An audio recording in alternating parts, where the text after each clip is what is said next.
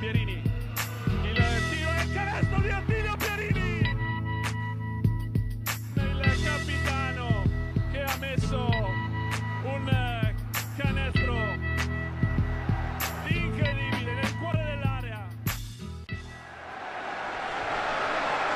Salve, ben ritrovati a una nuova puntata di Immarcabili. Eh, tanta carne al fuoco, soprattutto in Serie C con il eh, doppio turno che appunto eh, ha vissuto la Gold nel, nei giorni scorsi, tra quello appunto del fine settimana e quello andato in scena mercoledì sera con tutte le squadre, quindi di nuovo in campo, ma andiamo con ordine perché anche in Serie B comunque eh, c'è parecchio, parecchio, da dire. Partirei da Ancona, che è l'ultima delle squadre che è scesa in campo, delle nostre, che è tornata in campo appunto eh, anche martedì sera. Doppia vittoria per la Luciana Mosconi che eh, sfrutta innanzitutto la, il momento no di San Miniato nella partita di martedì, quindi con una vittoria netta e convincente in casa, appunto, una partita che arriva invece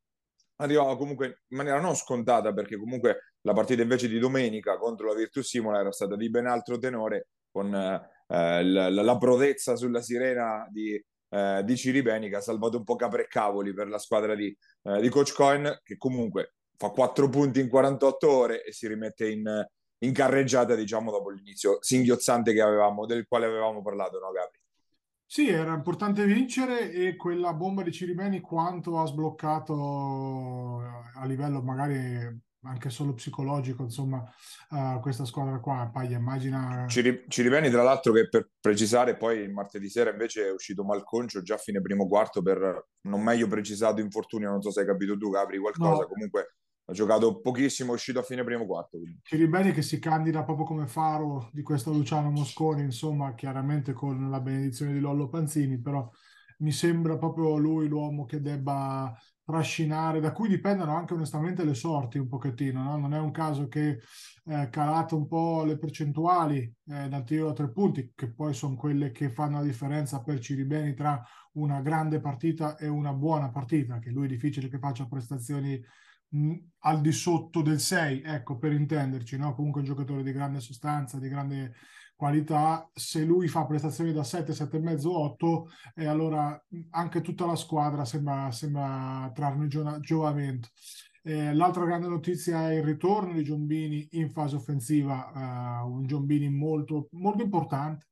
molto importante perché comunque eh, anche lui deve dare quello che in maniera continuativa, quello che ha dato nella parte finale di stagione dell'anno scorso. Lo dicevamo, se lui fa canestro, allarga il campo, allora questo Luciano Mosconi gioca in un modo. Se lui è magari è un po' meno, mh, come posso dire, confidente, costituito a tre punti, un po' meno fiducia, fa un po' meno canestro, allora anche per gli altri spazi si restringono e lui è importante con questo ruolo da 4 da stretch 4 è importante che apra il campo faccia canestro eh, bene Bedin, meglio Bedin, bene ancora una parola grossa, però meglio Bedin, per il quale c'erano state anche delle voci di mercato più o meno verificate, insomma da verificare, però eh, su questo c'è, c'è Paglia che poi adesso ci dà, ci dà un paio di spunti. Comunque non è un mistero che non avesse brillato in questo inizio di campionato, invece ha messo su un paio di prestazioni sostanzialmente facendo quello che gli si chiede, no? andando a rimbalzo, difendendo, segnando i liberi in maniera più o meno, diciamo, ecco, accettabile e, e, e, mettendoci comunque quella grande intensità che, che ci ha sempre dimostrato di, di, poter mettere. Poi è ovvio che se quella bomba di Ciribeni esce invece di entrare, probabilmente entriamo in uno psicodramma totale. Eh, invece è entrata, ha sbloccato un pochettino sia la classifica che il morale di una squadra che ha avuto, se non altro, il, il, il merito di eh, non sciogliersi dopo le due legnate da oltre 100 punti, cioè comunque ha continuato a giocare con i suoi pregi e i suoi difetti che abbiamo già elencato più volte, però è una squadra che, se non altro, ha reagito bene, ecco. Continua ad avere problemi difensivi, perché comunque anche con, con Imola, che è una neopromossa, sono stati tanti gli errori e troppi punti, i punti concessi, però ecco, in una serata in cui entra qualche conclusione in più ci si può permettere anche di fare, eh, di fare un, po', un po' meno bene in difesa, però ancora la strada per essere una squadra, secondo me, di eccellenza, tra virgolette, di alta fascia, è ancora lunga per questo Luciano Musconi che però sembra perlomeno aver imbroccato la via di uscita dal tunnel. Eh sì, infatti si è iniziato a parlare anche di mercato per la Luciana Mosconi, appunto Bedin primo indiziato, ma non, anche perché eh, effettivamente anche nelle rotazioni di Coach Cohen eh, era scivolato indietro, Ambrosin ormai eh, stabilmente gli è passato avanti, diciamo, questa, nel, nel, nelle rotazioni dei lunghi. Eh, Bedin che appunto sembrerebbe già eh, sul piede di uscita, vedremo se nelle prossime settimane si confermerà questa, questa, voce. In entrata invece si è parlato anche del ritorno eh, vicino casa di Francesco Reggiani, un ragazzo che appunto conosciamo, eh, conosciamo bene, che lo scorso anno invece eh, era stato in A2 a Capo d'Orlando e ha avuto un infortunio molto, eh, molto serio sul finire della stagione, sarebbe più o meno pronto e prossimo al rientro e quindi comunque fare un passetto indietro per appunto riconquistare la, la forma, visto che comunque è un ragazzo molto giovane, eh, potrebbe avere appunto senso, un po' nel, nel, una cosa simile a quella che sta, un percorso simile a quello che sta portando avanti Giombini, se vogliamo accostarlo, no Gabri? A me Reggiani piace tantissimo, un ragazzo di cui sono tifoso fin dalla prima ora, e a me piace veramente tanto, sempre detto che eh, sono stato sorpreso in passato che non sia mai stato accostato alla, alla, Serie B di Ancona perché comunque è un ragazzo che secondo me non solo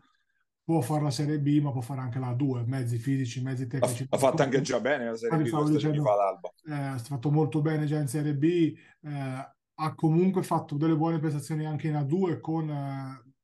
come ti posso dire, in relazione al ruolo, ecco, allo status che aveva. È un giocatore che chiaramente quando rientri da un tendine d'Achille tu Paglia ne sai qualcosa più di tutti, non è mai, non è mai banale, un infortunio che non è mai banale, forse richiede un anno, forse anche due di, di riadattamento no? prima di poter riuscire a fare le sue cose. Guarda, guarda Bini che adesso è, stato, è ritornato adesso ad essere quell'attaccante straordinario anche per la C-Gold, però ecco anche lui con un fisico importante ci ha messo ci ha messo due anni, Reggiani è più giovane, chiaramente ha un fisico diverso, molti tessuti muscolari diversi, però io credo che sarebbe un grandissimo colpo per, una Lucia, per la Luciana Mosconi che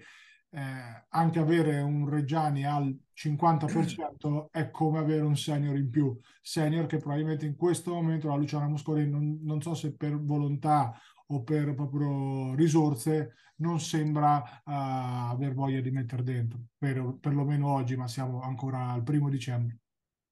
È chiaro appunto che questa doppia vittoria un po' avrà frenato questi ardori di mercato, immaginiamo, ma eh, appunto Ancona è già attesa domenica un'altra partita tutt'altro che semplice sul campo di Piacenza, Piacenza che appunto eh, è stata sicuramente una delle, delle sorprese in positivo di questo, di questo, inizio di stagione. E tra le sorprese in positivo ci mettiamo sicuramente anche Fabriano in questo primo scorcio di stagione, eh, Fabriano che resta terza solitaria adesso in classifica dietro alla coppia di testa composta mh, da, Riete, da Riete Faenza appunto Fabriano di casa, eh, una versione fino ad ora semi imbattuta, anzi imbattuta se non sbaglio, se non faccio errori, comunque semi imbattibile, è quella che ha mostrato il, il, suo volto migliore, anche se stavolta ha sofferto un po', anzi un po' più di un po' contro Ozzano, Ozzano che ha comandato fino all'imbocco dell'ultimo quarto, poi classico, la classica fiammata che ha sempre in casa la, questa Aristo Pro, stavolta l'hanno firmata Verri e Petracca più che, che i soliti, stani, soliti eh, Stanic e Centanni, buon segno anche questo perché, ecco, dicevamo spesso,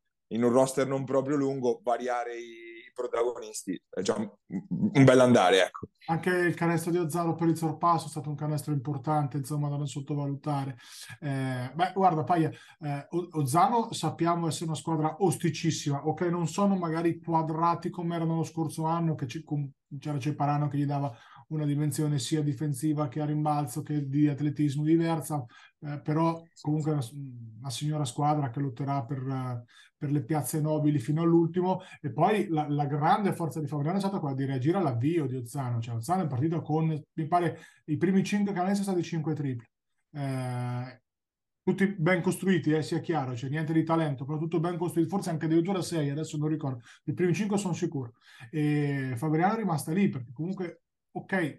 ha difeso eh, con i limiti che chiaramente diciamo sempre, però insomma eh, sono stati tiri costruiti. Con, confermo 5 triple, 3, eh, 3, a 15 il parziale iniziale. Mi ricordo, cioè, le prime 5 triple, quindi sai, quando parti con cinque bombe il morale è un attimo che, che, che va sotto, sotto attacchi, ma poi tu ti presi bene, Bonfiglio subito molto molto determinante e quanto è forte Bonfiglio, io continuo a essere un fan de, della prima ora, insomma un giocatore che vorrei sempre in una squadra di Serie B. Eh, 7-11 da 3 Bonfiglio domenica. Un giocatore clamoroso. Poi però cosa è successo? È successo che beh, Stanic non si era allenato molto bene, quindi è partito dalla panchina, poi firmato la solita morbidissima doppia doppia 12 e 12 giocatore boh, eh, eh, mai abbiamo finito le parole ma non c'è bisogno certo che troviamo io e te eh, quanto sia determinante per questa squadra anche solo che lui stia in piedi con una palla in mano è evidente no? anche in una giornata in cui, ecco, come hai detto tu, sia uh, lui che uh, Centanni mh, non fanno i protagonisti, o meglio, sono protagonisti di un'ottima partita, ma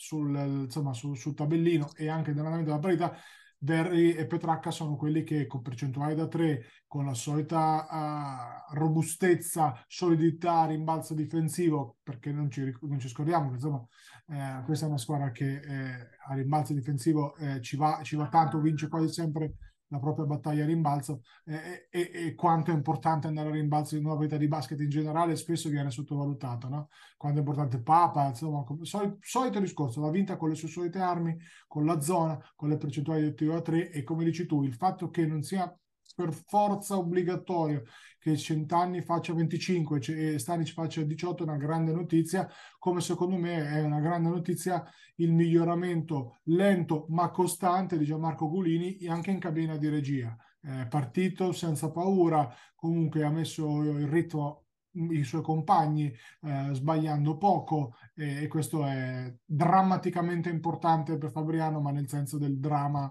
americano quindi un dramma positivo insomma. Sì, um, Fabriano che però è in apprensione un po' per le situ- condizioni di Francesco Papa, da quello che ho capito uno stiramento non sarà sicuramente una cosa gravissima, ma comunque, eh, come ribadiamo, in un roster comunque così corto è un problema a- anche soltanto per la pro- preparazione settimanale. E infatti Fabriano è corso ai ripari aggregando Simone Ventonelli per allungare appunto queste, eh, le rotazioni di allenamento. Eh, Fabriano che però è atteso anche da un test molto importante per le sue ambiz- ambizioni. Domenica sul campo di Firenze, Firenze che la cui situazione traballante delle scorse settimane sembra essere rientrata, pagata la prima rata FIP, pagati a quanto pare anche gli stipendi, quindi dovrebbe essere un po' tutta rientrata quella, eh, quella settimana scorsa in cui si è, mh, si è parlato un po' di tutto e del contrario di tutto, Firenze che è scivolata dietro a Fabriano perdendo sul campo di Faenza nel big match dello, eh, del fine settimana prossimo appunto questo sarà un test eh, importante per le ambizioni appunto di Fabriano. Ozzano invece l'avversaria eh, di, che appunto ha giocato contro Aristo Pro farà il test alla Golden Gas Senigallia nel prossimo fine settimana proprio questo, questo sabato, una Senigallia che dicevamo aspettiamo eh, i test più provanti per vedere quali possono essere le ambizioni reali. Giustamente ha fatto bottino finché ha potuto la squadra biancorossa, non ne è uscita benissimo con una sconfitta casalinga contro Fiorenzuola, eh, squadra lanciata sì in questo periodo, però ecco, di quelle con le quali ti devi confrontare se puoi stare lì nella, nella pancia del gruppone, diciamo. Sì, una sconfitta che ci può stare in termini di valori de- dei roster, comunque due squadre mh, comparabili, anche come come costruzione con tanto talento negli esterni. Ci sta un po' meno A perché chiaramente casalinga, ma B soprattutto per il come è venuta. È stata la partita opposta di quella di domenica scorsa e non è un caso che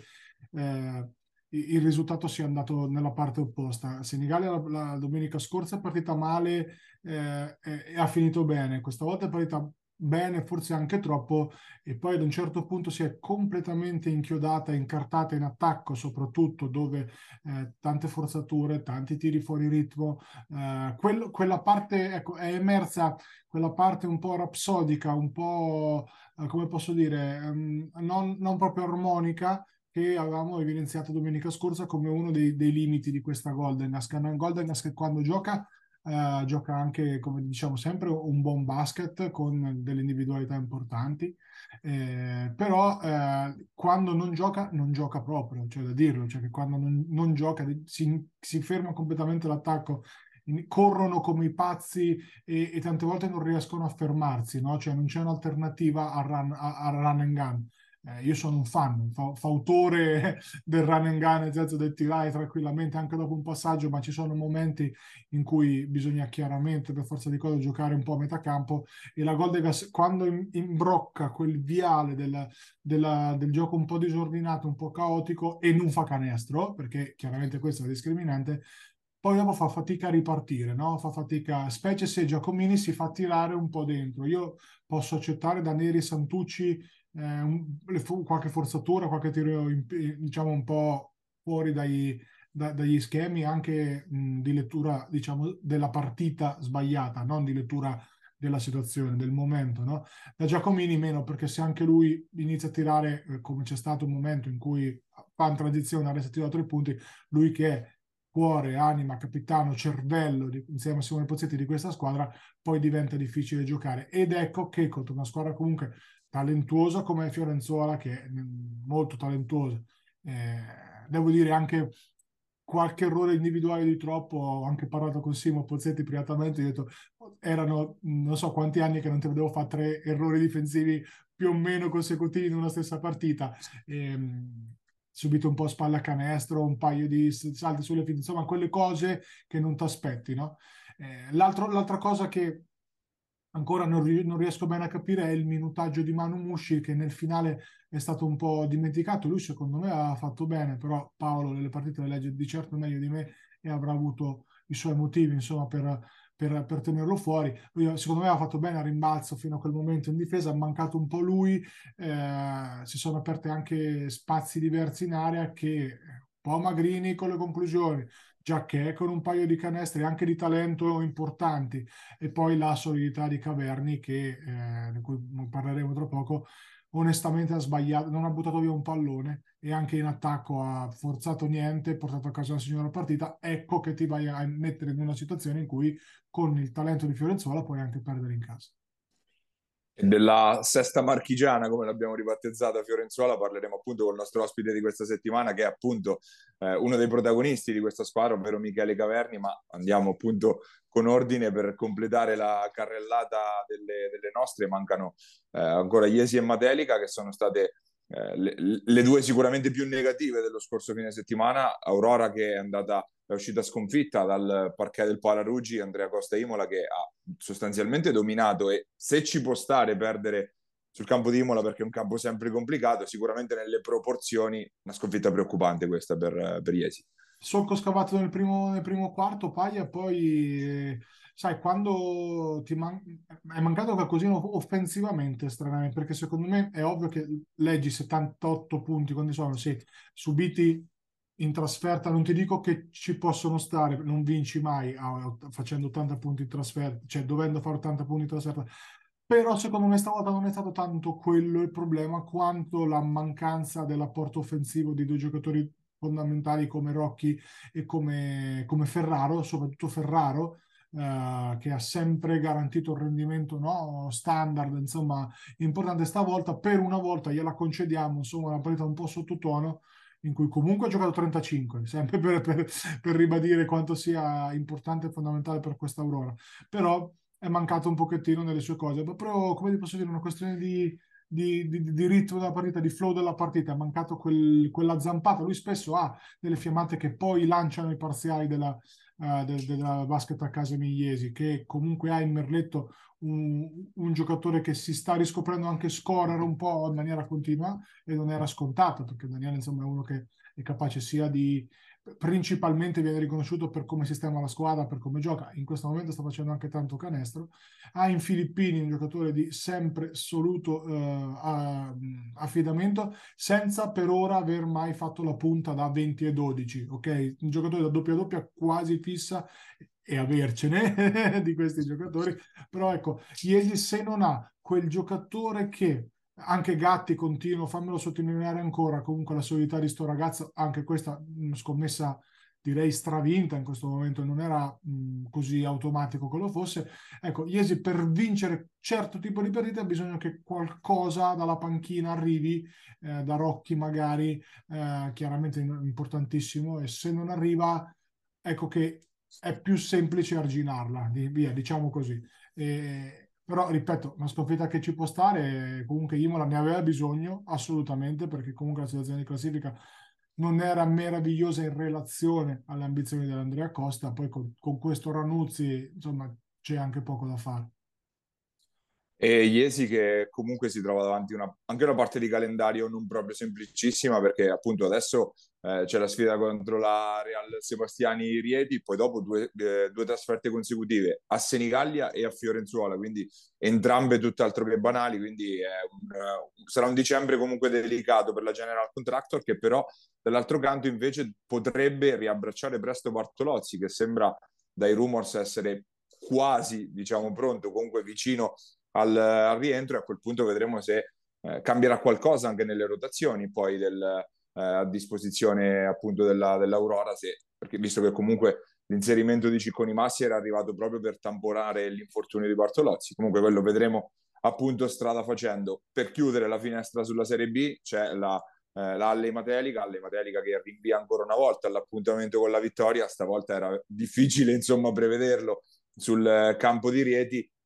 certo che a livello di prestazione è stato un passo indietro, in parte probabilmente per quell'atteggiamento di chi, ecco, vai sul campo della corazzata, tanto sai che la perdi e quindi spesso approcci male la partita. Dall'altro sicuramente Rieti che veniva dalla sconfitta in casa con Fabriano, è partita veramente, avendola vista dal, da Bordocampo, erano veramente con gli occhi iniettati di sangue, insomma, di chi voleva dare un messaggio al campionato. E ci sta, ci sta, è stata anche un po' di sfortuna. È ovvio che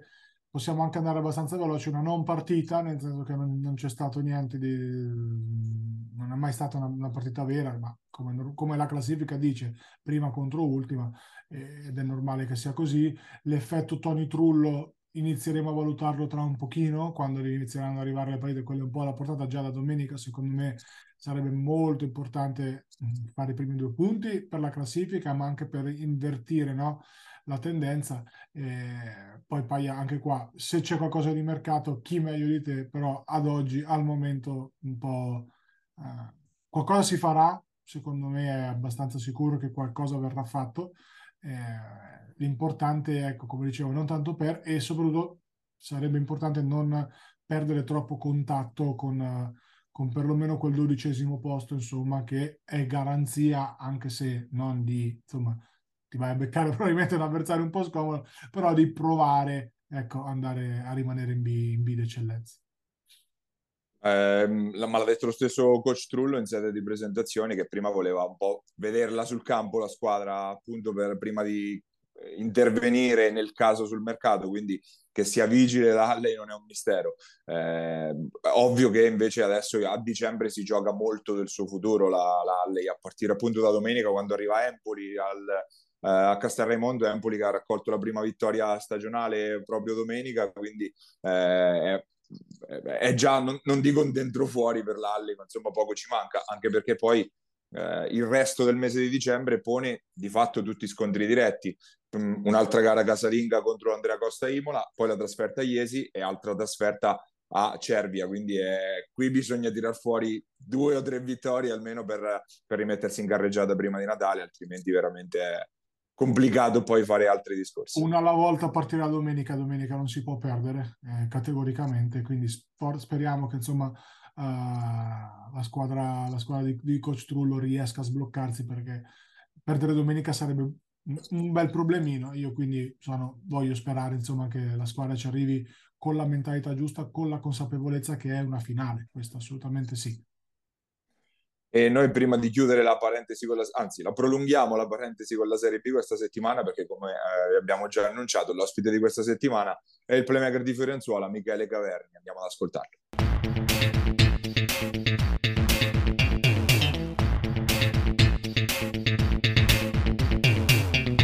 Nostro ospite questa settimana abbiamo il playmaker di, di Fiorenzuola Michele Caverni, grazie di aver accettato il nostro invito innanzitutto.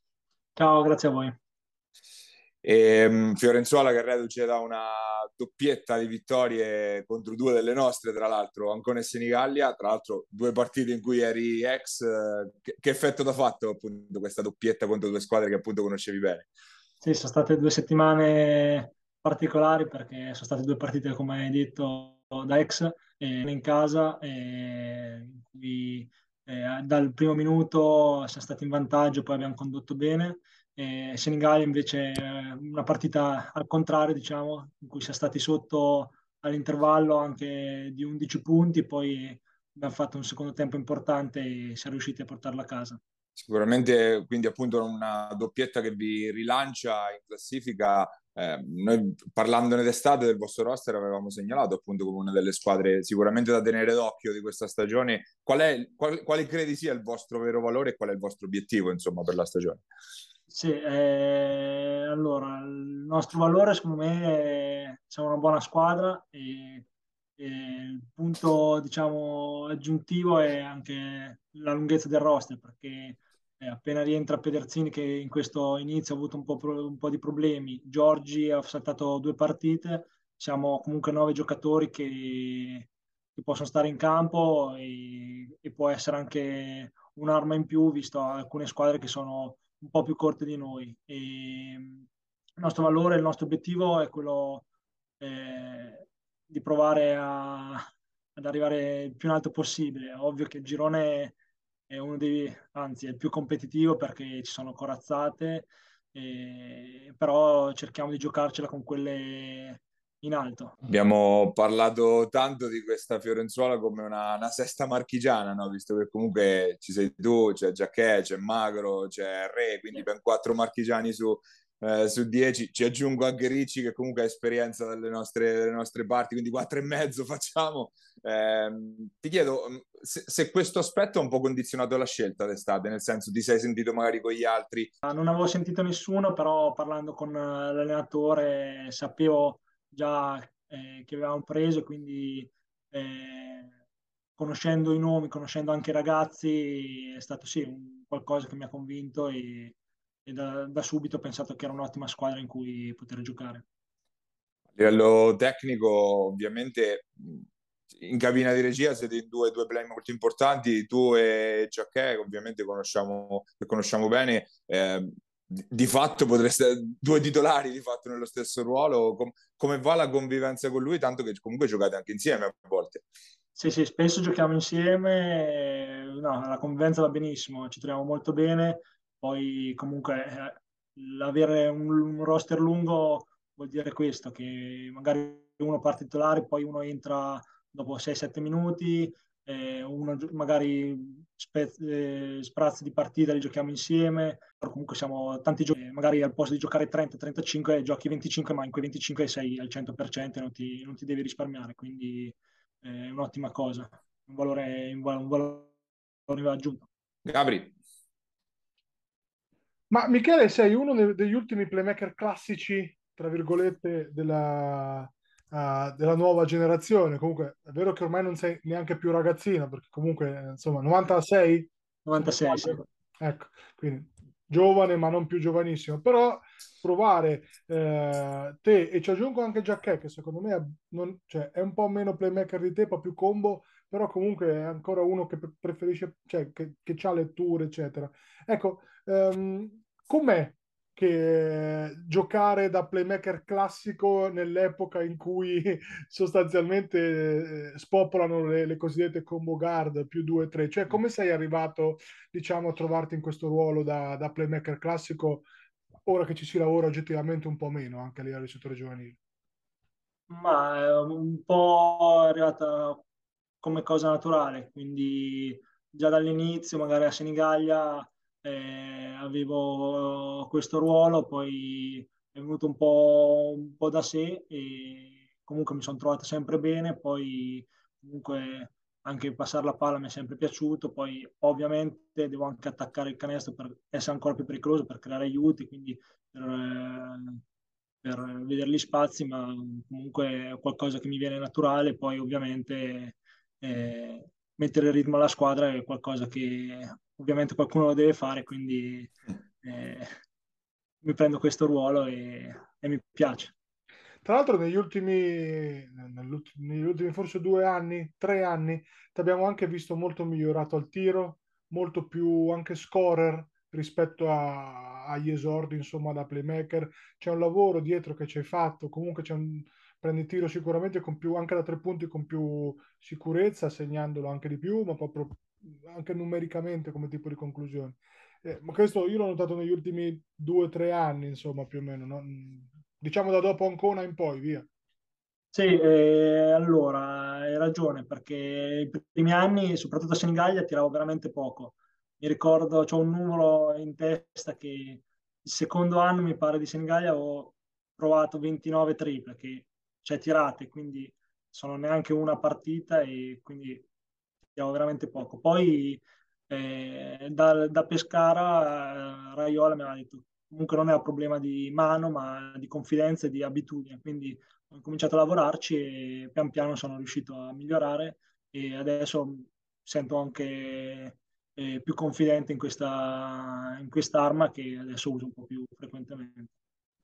Uno l'hai citato, secondo me, di quelli che ti sono stati tanto d'aiuto, che è coach Raiola, prima coach, poi secondo me compagno importante in quella cavalcata strana che immagino dopo Paglia uh, cavalcherà appunto e, e, rispolvererà. Quali sono stati gli altri riferimenti da giocatore, da allenatore, compagni di squadra, eccetera, quei riferimenti importanti nella tua maturazione?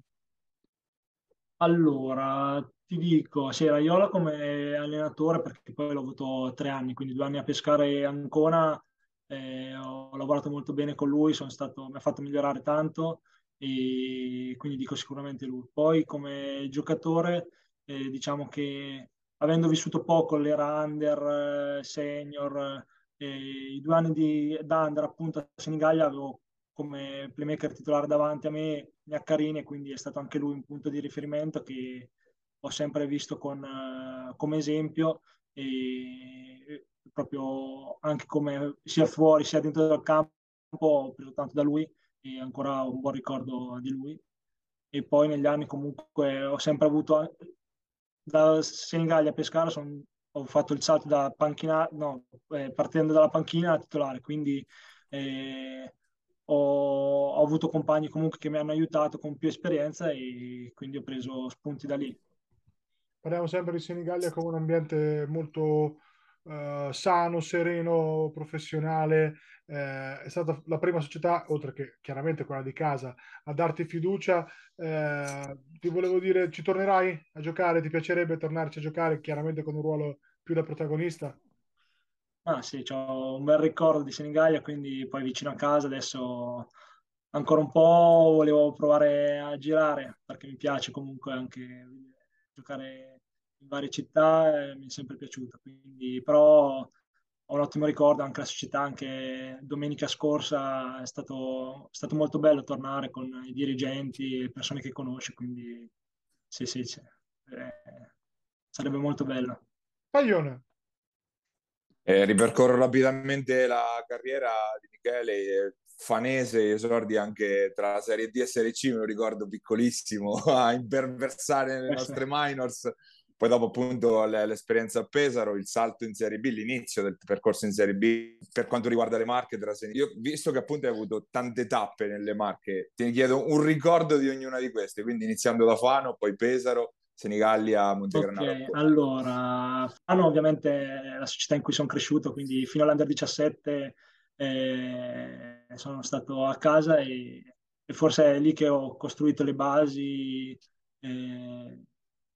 di quello che sono, di quello che, che poi sono diventato. E a Pesaro comunque è stato un salto importante perché poi fare due anni di under 19 d'eccellenza, eh, con l'ultimo siamo andati in finale nazionale, eh, allenandomi con la Serie A è stato qualcosa di incredibile che mi ha aiutato veramente tanto. Poi respiri pallacanestro ogni giorno ed è qualcosa che, che non dimenticherò. E Senigallia appunto è stata la prima a credere in me in Serie B perché eh, alle giovanili a, a, giocare in Serie B non è facile, poi ho avuto anche lì persone eh, eh, squadra che mi hanno aiutato tanto e sono appunto venuto fuori come giocatore e, e quindi anche Senigallia è un punto importante della mia carriera. E Montegranaro è stato un anno molto particolare perché venivo dal campionato di Pescara, poi esclusi e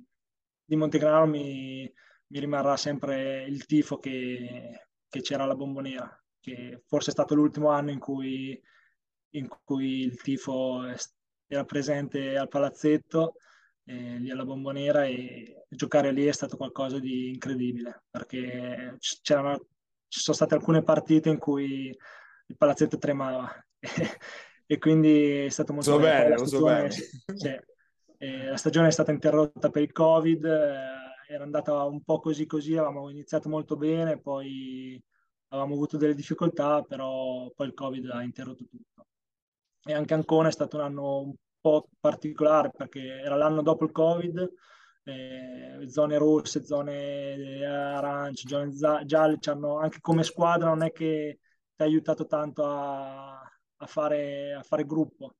E poi anche lì molti infortuni, quindi una stagione un po' particolare che anche personalmente non era andata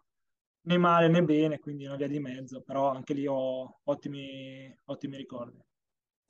visto l'assist che mi aveva lanciato Gabri, ovviamente, quello che è stato probabilmente il picco della tua carriera, appunto la, la, vittoria del campionato a Pescara, una vittoria, appunto, la ricordiamo come rocambolesca. Io ti chiedo, ehm, ovviamente, il, il ricordo di quei, di quei, giorni particolari di cui abbiamo, tra l'altro, parlato diverse volte, visto che abbiamo avuto anche qualche, qualche tuo compagno dell'epoca. E poi anche la particolare di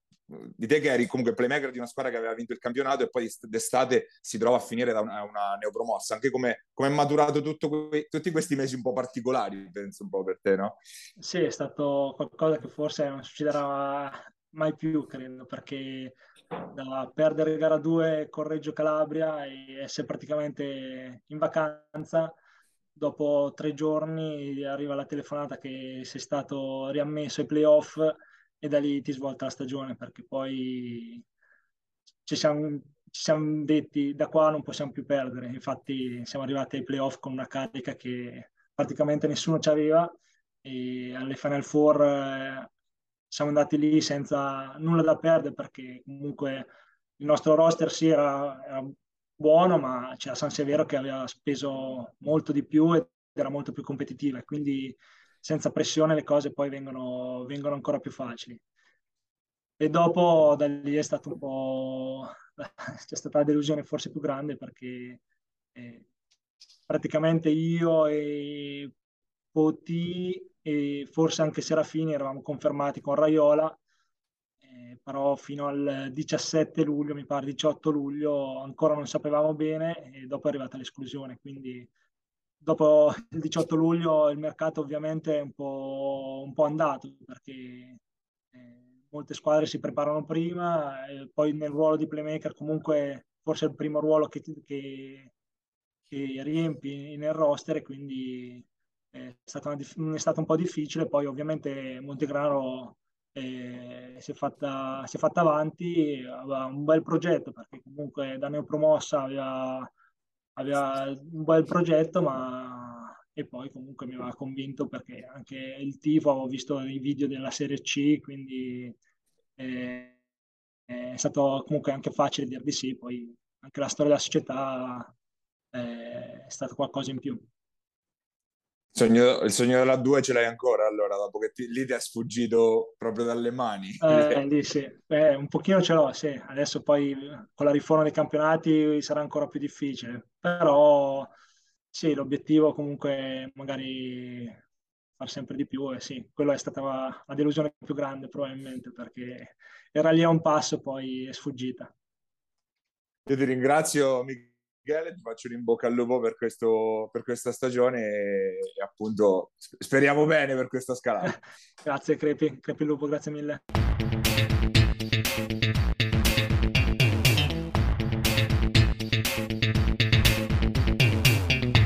Ed era Michele Caverni, il play della, eh, della squadra di Fiorenzuola. Scendiamo in Serie C Gold dove di carne ce n'è parecchia perché come dicevamo eh, era settimana anche di turno infrasettimanale, quello che si è giocato mercoledì sera, un, ehm, un campionato che di fatto eh, si è ritornato ad equilibrare con la sconfitta appunto di ieri sera eh, della Virtus sul campo del Bramante, che era chiaramente la, la partita di cartello tra questi eh, due turni. Bramante che quindi sfrutta l'occasione e riaggancia in testa alla classifica la, la Virtus partita ovviamente condizionata dalle condizioni fisiche non perfette di diversi dei giocatori della Virtus e anche in questo caso però come dicevamo per Rieti, per Bramante era chiaro che dovesse mandare un messaggio dopo due sconfitte consecutive. Sì, soprattutto insomma l'ultima abbastanza, come posso dire, inaspettata perlomeno da parte mia. Eh, però sai, in questo momento della stagione Paglia nessuno è a posto al 100% a, a qualsiasi livello, dalla promozione alla Serie 1, eh, tra febbre che sta girando sto, sto virus micidiale, eh, infortuni, acciacchi vari, cioè, tutti fanno più o meno difficoltà ad allenarsi, quindi eh, que- il momento in cui affronti una partita, le condizioni con cui l'affronti eh, è determinante. Bramante ieri ha fatto una partita di straordinaria solidità vista dalla panchina, insomma è sembrata una squadra uh, enor- enorme dal punto di vista fisico, atletica, ecco, ha tirato fuori tutte quelle doti che avevamo visto fino alla, a, a, due settimane fa, perché poi parliamo di questo. Eh, vince con merito, vince anche ribaltando un inizio che era stato invece brillante di Citonova, dove insomma c'erano riusciti a passare la palla, eccetera. Poi, complice la loro comunque fisicità e difesa e il nostro attacco sicuramente non nella miglior giornata di grazia, eh, veramente è andata via facile e ha vinto strameritatamente. Insomma, una partita che eh, ecco, dimostra come secondo me è stata una partita di, mh, avendole viste più o meno tutte, ecco, ci sia un gap tra Bramante e le altre che abbiamo visto fino adesso, ci metto anche Porto Recanati compresa, nel senso che questa Bramante vista da campo mi sembra avere veramente qualcosina in più rispetto a tutti, eh, proprio per fisicità, per qualità dei cambi, se pensiamo che ruotano in 10, ma 10 veri. Ieri Crescenzi ha fatto una partita stra- stratosferica, anche canestri di talento. Hanno sempre comunque qualcuno che, che ti mette in difficoltà, che trova la buona giornata. Quindi complimenti. Eh, per Citonova cambia poco, nel senso che eh, se si poteva perdere questa partita qua, specie appunto perché con Ciarpella che ha giocato con una caviglia, uh, Malconcia, Tirtisnik che è al 20-30% di quello che può dare, con uh, Landoni e Ballasciani si, e anche Bazzani che si sono presi una giornata per tirare il fiato, anche lì mh, qualche acciacchino in allenamento c'è stato, direi Paglia che ecco qualche avvisaglia c'era stata già domenica scorsa eh, Foligno comunque ci ha fatto studiare le proverbiali sette camicie e in difesa non siamo stati brillantissimi la difesa essendo questione di atletismo di come stai fisicamente chiaramente è il primo indicatore no? però ecco contro, in casa contro Foligno l'attacco ci ha sorretto per gran parte e ci ha poi permesso di di difendere come sappiamo, eh, con Bramante questo non è successo e complimenti insomma eh, alla nuova coppia di testa. Si stanno un po' sgranando i valori, comunque sia pian piano, è chiaro che il doppio turno li ha messi in evidenza in maniera più, più, più chiara appunto, perché alle spalle comunque del duo di testa a meno due stanno venendo fuori quelle che avevamo indicato come alternative. La Attila Junior Basket in primis, che comunque eh, ha sfruttato anche il, il, fatto di incontrare due avversari sicuramente non nel loro miglior momento, ovvero prima Porto Sant'Elpidio e poi Assisi, e, e, poi Pisaurum, che comunque ha infilato quarta e quinta vittoria consecutiva, l'abbiamo detto, vedrete che verranno fuori, stanno venendo fuori giustamente perché comunque la, la, la squadra ha tutte le qualità per farlo e appunto entrambe queste due squadre si candidano come lo erano ad essere le prime alternative insomma delle, al duo di testa. Pesaro secondo me ha trovato equilibrio in attacco. Sto guardando pare che li guardo spesso per, per, per Alessandro che anche ieri 20-19 quelli che sono e mi fa molto piacere per lui, ma ripeto, ha trovato equilibrio, eh, ha trovato la distribuzione dei possessi offensivi, importante anche Gnaccarini ieri sera, comunque eh, sono lunghi, hanno cambiato come diciamo sempre 1, 2, 3 ed era titolare ed era fisiologico no? che, eh, che, avessero bisogno di, di, tempo per armonizzare. Questa è una squadra che andare a vincere a Montegranaro contro questo assunto, ok, orfana di Lupetti, ma comunque sempre una squadra di, di, di, enorme talento, non è assolutamente mai banale, no? E quindi complimenti a loro, come complimenti a Porto Ricanti che sta tornando, ecco, uh, Cambia un cambiano un po' i quintetti, tornato cent'anni in quintetto, uscito Gurini, non so se per motivi di infortunio, eccetera, uh, però anche qui una squadra che ha ritrovato un pochettino le sue certezze, eh, soprattutto difensive, dopo due passaggi a vuoto, tre passaggi a vuoto, un po' di troppo, e poi Paglia, onestamente, eh, le ultime sembrano queste qua, quelle designate. An- anche Sisi sembra veramente non riuscire a trovare un po' il bandolo della, della matassa, Sant'Elpidio purtroppo credo sia una stagione ormai eh, molto difficile da raddrizzare. A proposito, facciamo gli auguri eh, a Fabi che è uscito bello, bello acciaccato da un colpo alla testa. Ho letto che anche Belligni di Pisaro ha avuto un infortunio simile, quindi insomma facciamo in bocca al lupo ad entrambi perché ecco, non c'è da scherzare con queste robe qua. Sì, classifica che nel frattempo si, si, è veramente spaccata perché eh, se dicevamo che si stava sgranando, proprio adesso si è creata una spaccatura con Montemarciano che le due vitt- con le due vittorie, quella sorprendentissima appunto col Bramante di, di domenica e poi quella di ieri sera, ha, si è appunto riagganciata al, al treno delle, delle, prime, diciamo, andando a prendere la Sudor che invece al contrario è un po' in flessione adesso dopo quel, quel buon inizio. Piccola notiziola di mercato, è dato Katakovic in uscita e dovrebbe andare verso Porto San Giorgio in C-Silver. E le ultime quattro che appunto, tra l'altro quest'anno, col fatto che non ci sono vere retrocessioni, è anche eh, co- complicato capire quali prospettive puoi avere a passato gennaio, diciamo, tra virgolette, per un girone di ritorno che rischia di essere veramente infinito per, per squadre così, tra virgolette, ricordi- tra parentesi, ricordiamo per Porto Sant'Elpidio l'avvicendamento in panchina che è arrivato proprio dopo aver chiuso la puntata scorsa eh, con appunto Rossano Cappella che eh, ha lasciato la, eh, è stato esonerato appunto dalla, dalla panchina e, e, al suo posto resta formalmente diciamo tra virgolette Roberto Ramini ma eh, con la supervisione a quanto, a quanto, pare di Massimiliano Domizioli già pronto insomma per il prossimo, per il prossimo anno e eh, appunto questa è eh, una situazione che comunque per Porto Sant'Elpidio è davvero ingarbugliata stare laggiù in fondo non era sicuramente nelle previsioni No, ma poi sai, Paglia, ehm, un, allora un conto è San Benedetto che magari ha dei giovani da provare a lanciare, quindi ci sta. Una squadra di veterani eh, è lunga, come dici tu, è molto, molto, molto lunga. Eh, il cambio di, di, panchina ha riportato Boffini a, in, in, versione scorer, quindi probabilmente era anche, eh, come ti posso dire, uno dei primi cambi è stato quello, ma non è cambiato molto il risultato, nel senso che purtroppo sembra una di quelle stagioni nate male che non vedi l'ora di, di archiviare. Montemarciano ha fatto, e secondo me, come dicevo la settimana scorsa, sarà l'ultima a provare ad aggrapparsi al gruppone, ok? E la vittoria con Bramante è stata una vittoria clamorosa, onestamente, ottenuta con quelle armi che non sempre Montemar- cioè che Montemarciano ha nel DNA, ovvero il rimbalzo, l'aggressività, questi show che arrivano a metà campo, questi lunghi capaci di cambiare, tenere, eccetera, eccetera ma non sempre, cioè, la ce la fanno vedere una partita sì tre no. Poi ovvio che Maggiotto ha fatto 29 tirando 148 tiri liberi, eh, l'ha vinta da solo, probabilmente per lui era un derby, ci teneva, la partita prima probabilmente non ci teneva particolarmente, quindi alla fine, alla fine decide lui. Eh, la Osimo stessa cioè, ci sta continuando a far vedere Uh, questo Rodriguez Suppi in, uh, che sembra veramente un crack, anche se poi ieri ecco, in trasferta in un campo come Todi chiaramente fa più fatica. Quindi, come dicevamo, l'avevamo un po' prevista la spaccatura tra le ultime quattro con Montemarciano e in questo momento anche la Sutor a provare ad essere l'ultima ad aggrappare insomma però campionato ancora molto lungo molto interessante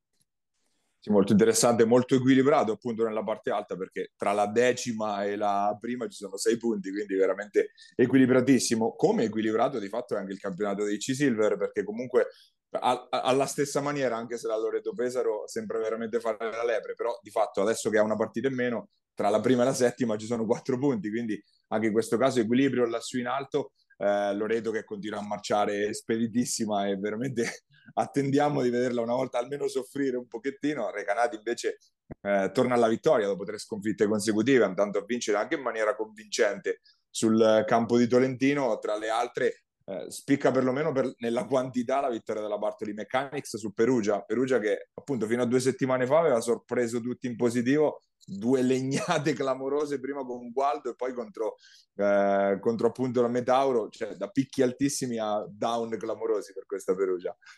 Sì, ma uh, fondamentalmente, guarda, no, di Loreto mi dicono essere pronta a chiedere uh, un titolo di B d'eccellenza l'anno prossimo. Ti do, ti do sta news fresca fresca. Uh, mi dicono insomma che Ital Service non è che abbia tanta intenzione di stare a perdere tempo nelle minors e probabilmente andranno per, per, per tutto il cucuzzaro, insomma potenziale ce l'hanno. Ricordiamo che Ital Service è sponsor della Pesaro campione d'Italia di calcetto, quindi no, no, insomma, a proposito, mh, voglio anche fare i complimenti al Palafiera, che non ci avevo mai giocato personalmente, veramente una bella molto carino, molto carino. Veramente una bella struttura, dove appunto gioca eh, Bramante e dove gioca l'Ital Service di calcetto, veramente una bella, una bella struttura. I- ideale per chi ha ambizioni di A2 e B, perché esatto. comunque saranno, due, se non sono 2000, 2000 spettatori, posti, siamo lì. Abbiamo eh. chiesto ieri, sono 2000 posti. Eh, Perfetto anche per l'A2. Comodissimo, vicino al, al casello, veramente una, una una bellissima struttura. E, tornando alla C-Silver, Paglia, guarda, Tolentino purtroppo sfortunato ha avuto altri due infortuni, se non sbaglio, ter- cioè, da, da, da, da, season ending, eh, da, quello che mi dicono, comunque abbastanza lunghi eh, nei due argentini, se non sbaglio, nell'argentino, adesso non, non, mi ricordo, è stato segnalato ieri, comunque dovrebbe aver avuto un altro paio di infortuni importanti e quindi chiaramente viene risucchiata un, po', un pochettino verso il basso. Eh, continua la risalita questa Metauro che eh, onestamente ci aspettavamo così, ecco perché una squadra che negli ultimi due o tre anni è sempre stata in crescita, ha sempre fatto molto molto bene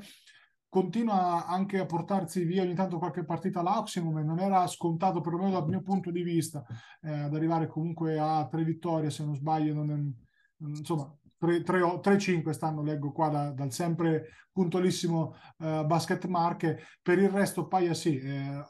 qualcosina anche la, la, stessa Titans San Marino in flessione abbastanza ma- marcata dopo un avvio importante insomma Recanati che è tornato a vincere con un Chiorri del, deluxe. Eh, tornato Chiorri, tornata Recanati. Ecco. Tornata Recanati, però anche qui probabilmente Recanati eh, non è ad oggi eh, vicina a Loreto Pesaro, cioè sembra esserci un gap importante. Tra l'altro mi dicono di, eh, non l'ho visto mai di persona, mi dicono un gran bene di questo Araujo della, della Loreto Pesaro, mi dicono essere veramente uno che ci stia alla grande anche in C-Gold, insomma, non alla grande come ruolo, ma alla grande come, come, come giocatore di, di C-Gold. Quindi eh, sì, una, una C-Silver che anche qua la pancia inizia a essere un pochettino più accorpata, le punte chiaramente fanno due sport diversi. Sì, pensavamo a un dualismo che per ora non c'è perlomeno tra Loreto e Recanati, Recanati che resta invece nel gruppone diciamo alle spalle, ma ricordiamo quest'anno ci sono sei posti per, anzi, sei più uno dai playoff per salire, per entrare nella Serie C unica, quindi eh, non dovrebbero esserci particolari problemi a prescindere, insomma, per, il, per entrambi. Nel prossimo weekend, tra le partite da segnalare, Perugia e Recanati, appunto tra la Perugia sofferente dell'ultimo periodo e Recanati che ha bisogno di eh, prendere ritmo invece e Loreto Pesaro all'esame San Marino, vedremo se riuscirà a mettergli qualche pagliuzza nei, negli ingranaggi appunto la squadra del Titano. Noi siamo arrivati in coda anche a questa puntata eh, di Immarcabili. Se ci state guardando, siamo su FMTV, il canale 75 del digitale terrestre o su YouTube al nostro canale Immarcabili TV, la, vers- la versione podcast è su Spotify e su Apple Podcast. La ringraziamento come solito a Basket Market e a Giuseppe Condigiani che ci ospita sulle sue piattaforme. L'appuntamento al solito la prossima settimana, sempre qua su Immarcabili. Pierini, il tiro il canestro di Attila!